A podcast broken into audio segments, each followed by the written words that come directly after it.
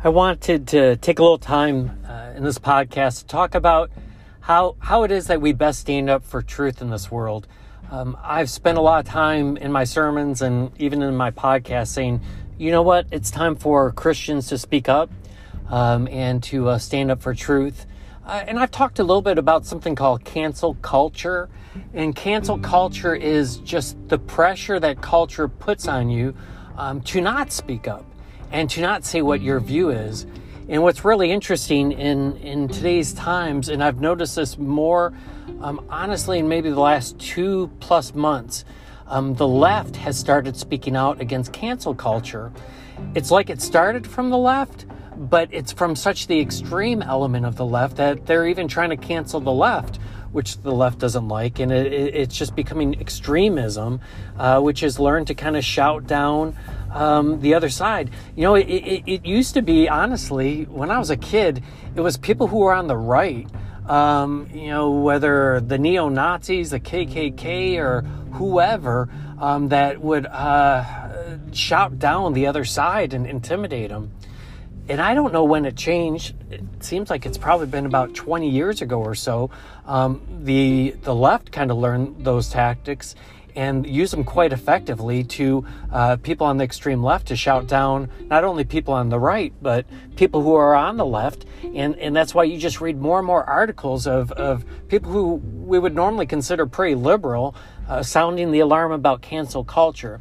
So, anyways, if what we're needing to do is to speak truth in a world that doesn't recognize truth anymore, and when we do, um, we'll be attacked for it. I remember I, I when Frito Lay several years ago or something uh, uh, was openly supporting um, agendas and and uh, the sexuality issue in ways that I, to me they didn't need to get involved in. Um, I just put a, a, comment on their Facebook post um, saying how uh, how disappointed I was and probably threatened to not eat Frito Lay. Not that you can do that because they own like everything uh, in the in the snack uh, in the snack world, it seems. But um, man alive, I had people attacking me, um, not only in that thread but on my own Facebook page, um, saying, "Hey, uh, I see you got three kids there. Boy, that that boy of yours looks like a swinger." And you know, basically, then you know, threats kind of coming too and stuff like that. And it's like, oh my gosh, I mean why even bother speaking up in public forums like that? Because you're going to be threatened. Um, and so I'm not a huge social media fan for that reason, because everyone's got keyboard courage and, so forth. But um, they just learned how to just shout you down so that you quit, you surrender. You're like, it's not worth it. Well, I was thinking this this week. I, have been enjoying watching, and I, I shouldn't really say enjoying. Um, it's not really enjoying, but it's interesting watching uh, the governor of New York, uh, Cuomo, uh, who uh, is doing a pretty good job surviving. Oh, the fact that he lied about the deaths in nursing homes. Um, he's got he's up to like six or eight uh, sexual misconduct charges against him.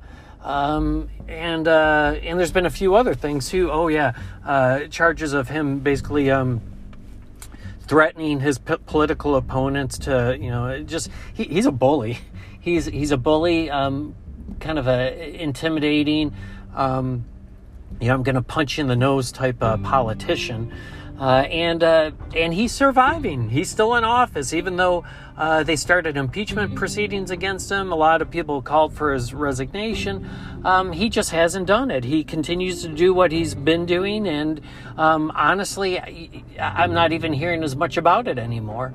Um, so the question is, is how does someone like him, who has uh, multiple reasons why he should be probably stepping down and not running again, um, how's he surviving this? And if you read up on his history, um, there's been other uh, pretty significant attacks against him that he has survived as well. How in the world does he do it? Well, the same way that uh, you know someone on the Republican side, who was our president for the last four years, uh, successfully did it. Well, until he wasn't reelected, but um, they just choose not to hear uh, and to react to the accusations, whether they be true, uh, whether they be false. Um, it they they just ignore it, um, and the more he ignores the stuff, news no longer becomes news because we've already heard for several weeks about the eight women that have pressed these charges. And until something new comes along, um, the press has a short attention span. They yell squirrel, they turn and they start running to other things. And you just have to survive the storm. And when you survive the storm, then you know what? Um, you're able to uh, kind of continue as the governor of New York. He'll probably get reelected. Um, so I think that's an interesting strategy and a tactic that we have to learn on the right for much purer motives, of course. But um, I've told people in the past who struggle with um, uh, just how other people feel about them or uh, problems at, at work or just you know different things like that. One of my catchphrases when I talk to people is tune out the chatter. Um, you know, people have these earbuds in nowadays and they walk around and they just can't hear anything because um, they're choosing to hear what they want to hear. You almost have to do that as you go through life. And when you learn to speak the truth, and I've always said you speak it in love, you're going to hear a lot of chatter. You're going to hear a lot of complaining. When you're trying to make improvements in your lives, people are going to be not liking the improvements you're making because they're not and they're going to be trying to get you to go back into your dysfunction and there's going to be all this chatter all this mocking all this uh, just just uh, just chomping at your behind verbally uh, to try to get you to to change course, to stop saying what you're saying, to stop doing what you're doing, and you have to learn to just block it out, to not hear it, to not care it, and the fine line care about it. Uh, the fine line is is that you have to be willing to listen to criticism when that criticism is due. And so that's my challenge as a pastor. Is I, I, I learned to t- tune out the chatter but I will initially listen to it for a half of a second, right? Uh, for, for a little bit to make sure that there's no truth in it. And if there's truth in it, and if multiple people are saying it, then I, I need to make some changes. But more times than not, um, you're just hearing it from people who have different opinions on things. For instance, yesterday I received a phone call. I wasn't able to get it because I was in the middle of doing something, and it was from a member who I knew, who I could see it on their face from my sermon on Sunday, wasn't happy with some of the stuff that I was saying. Um, I did try to call the person back and, and was, you know, certainly going to, as a pastor, be willing to listen to their complaint. But at the exact same moment that that call is coming through, the reason I can't get it is I've got another member about the same age um, who is sitting there in my doorway just saying, "Wow, your messages are really good lately. Keep at it, keep at it." And I'm and I'm just laughing because here you have two different chatters, right? You know, one sitting there saying, "Hey, you're doing a great job." The other one saying, "You know what? How can you think about something that way? This offends me." And and and you have to be able to process through that in real time and know that you're not doing what you're doing and saying what you're saying to get people's approval. And so you have to be able to tune out that chatter. The chatter that would have you keep uh, hurling insults to hurt people that they want to see hurt or to tune out the chatter for the people who would say, you know what, your, your truth is is divisive, it's hurtful. Um, that's not how reality really is. You got to be able to tune it out really on both ends, um, and, and that's something you've got to teach yourself to do. Um, and I, and I, I realized this, I don't know, 10 years or so ago, I realized that I needed to intentionally uh, teach myself to drown out external stimuli. And so I do that by I fast um, a, few times a year uh, for 24 hours up to three or four days at a time, so I can tune out the stimuli of hey, I'm hungry. Um, there, my first uh, uh, year in my uh, in my house. Um, I swam in my pool until Thanksgiving, and I kid you not, that water was uh, it was in the 50s, um, maybe even the upper 40s, and I would swim for anywhere between uh, when it's that cold, 15 minutes an hour. I tried to do an hour, but I would literally swim until like I was losing feeling in, in, in limbs.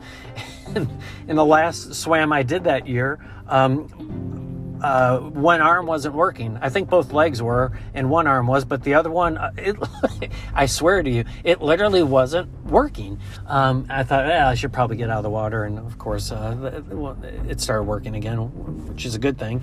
But once again, why? To say that, you know what, I don't care how cold this water gets, I'm not going to allow this stimuli uh, to affect what I'm trying to do, and that is, is I'm trying to swim. Um, you're not gonna. Some of you aren't gonna like to hear this, but I've done where I'm driving down a two-lane country road. No one on the road, mind you. No one on the road. No pedestrians. No houses. No other cars. But a little bit of a bumpy, uh, hilly road, and I will go um, at, at, a speed that I probably shouldn't. Um, and and I do it for short periods of time um, in order to try to block out you know the trees that are whizzing by um, the you know the, the the the, terrain the, the the bumps the different things like that. I mean i'm not Duke, dukes of hazarding hazarding it uh, if you've ever watched the show dukes of Hazzard, but just in a way to say all right block out the trees block out what's kind of going on around you. Mind you there's no people so don't email me complaining that i'm like going to kill someone. No i'm not um, and I don't even plan on myself, but but just to block out the stimuli that's around me and be able to focus on the road that I'm driving and only the road that I'm driving. Um, once again, short periods of time, but to force me to focus on just one thing and, and, and, and when I when I do that with the swimming, when I do that with the fasting, when I've done that in the past on the driving, I, I'm doing it for the sole purpose of that when you can tune out everything else that's trying to come at you and distract you and get you off course, then it allows you to stay on course.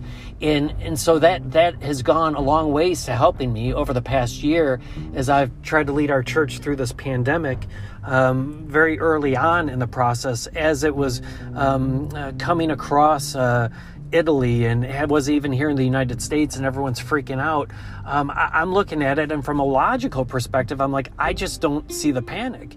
Um, and, and, then I'm feeling spiritually like God's telling me, you know what, faith over fear, and uh, and, and, and don't don't back down. And so um, I chose not to. Um, I chose to block out the stimuli of, of everyone yelling, "The sky's falling." Um, very early on, when I was keeping the church open and I was preaching messages like I, I preached this last Sunday, which talked about the fact that um, that the sign of the end times is people just caring about peace and safety and and, and, and it gets such of our focus that that like we our life revolves around that and that's not biblical and so i'm saying this as the pandemic starting and, i've got a couple members who are um, you know pushing back on me and and saying i'm being unbiblical um, I had another family who chose, uh, for whatever reasons, because uh, they had a, a, child that they had medical concerns for, they wanted me to do a mask service, and I wasn't going to do a mask service. Why? Because uh, all indications are every state that required masks had infection rates as high as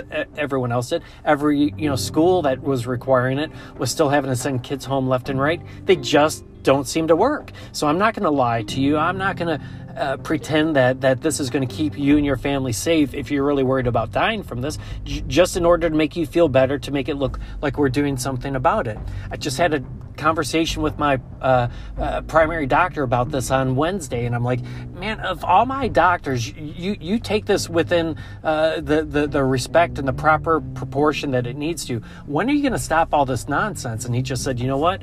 If if if you know, uh, I wasn't requiring everyone to wear masks, if we weren't temperature checking, if we weren't doing all these different things, he said, you know, I wouldn't have any staff that would come in. And sometimes it's easier to just go with the flow uh, than to try to re educate the people. And, and this is from my primary doctor, and I have all the respect for him in the world. But but that's just that's what counterculture is. That's what our culture is. Is they just shout you down if you if you're not doing what they think that you should. And it just perpetuates fear and it perpetuates dysfunction and so forth. And so all that's going on in, in ministry, and, and I've done these things in order to kind of block that all out. Um, you know, I, have been yelled at by community members and a couple members who've now gone on their way um, uh, for things that I put on my sign and and I, I had someone from the community not too long ago uh, accuse me of uh, using our sign to be divisive, and, and, and we had a great conversation back and forth. And I said, listen, I, what I'm saying is not divisive; it's just truth. And so I'm not trying to be divisive. I'm just trying to paint contrast between how we understand things and how God's word speaks in today's time versus what uh, the vast majority of society, you know, believes in and buys into. Um, I've been turned into the health department. Um, we've had, you know, someone that drives by the church and they see the sign and they send us an email saying, you guys are killing people by not requiring masks. And then that person will literally tell everyone at their work to send emails. And so you'll get 10 or 15 emails on a single day, just people killing you, raking you over the coals for your sign. And it's funny, one time when this was going on, someone called our office and said, Hey, I want you to know my coworker saw your sign and she's telling everyone she can to send you a hate filled email. But I want you guys to know um, I appreciate you guys. You guys are doing the right thing and keep it up. You see, this is the, the this is what goes on in our world people try to skew your perspective about what reality is by just piling on.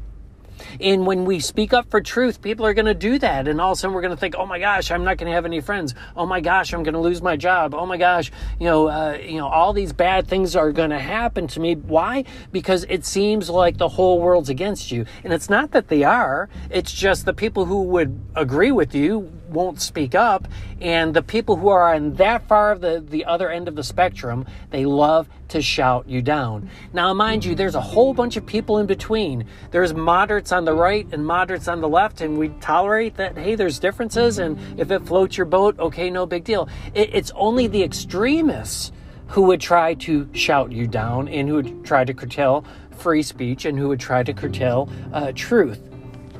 So, um, you know, to kind of get to the point of all of what, what I'm wanting to say in the podcast, it's this is that I truly believe that God is calling for the church to speak up. But know that when you do, not only the cancel culture, but just how uh, the extremes work within our society, um, the extremes, especially the, in these days, the extremes on the left will do everything possible to shout you down and the only way that you'll be able to take a stand is, is to learn to uh, tune out the chatter, right? That's all it is, is chatter. It's people who don't like what you think, like what you believe, and they want to see you change and they want to see you shut up. Don't. What is the worst that's going to happen to you? And listen, take a lesson from the governor of New York. Even when like he's doing some things that he probably should be stepping aside from, right? He's ignoring it and he's staying in office and he's ultimately probably going to get reelected.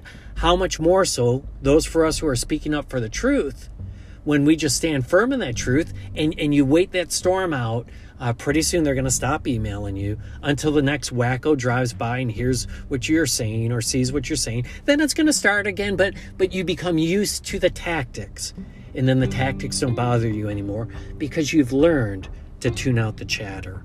So, as you speak up for truth, as you speak up for your faith, as you stand firm in your faith, I encourage you do just that. Stand firm and tune out the chatter. Thank you so much, and we'll talk to you next time.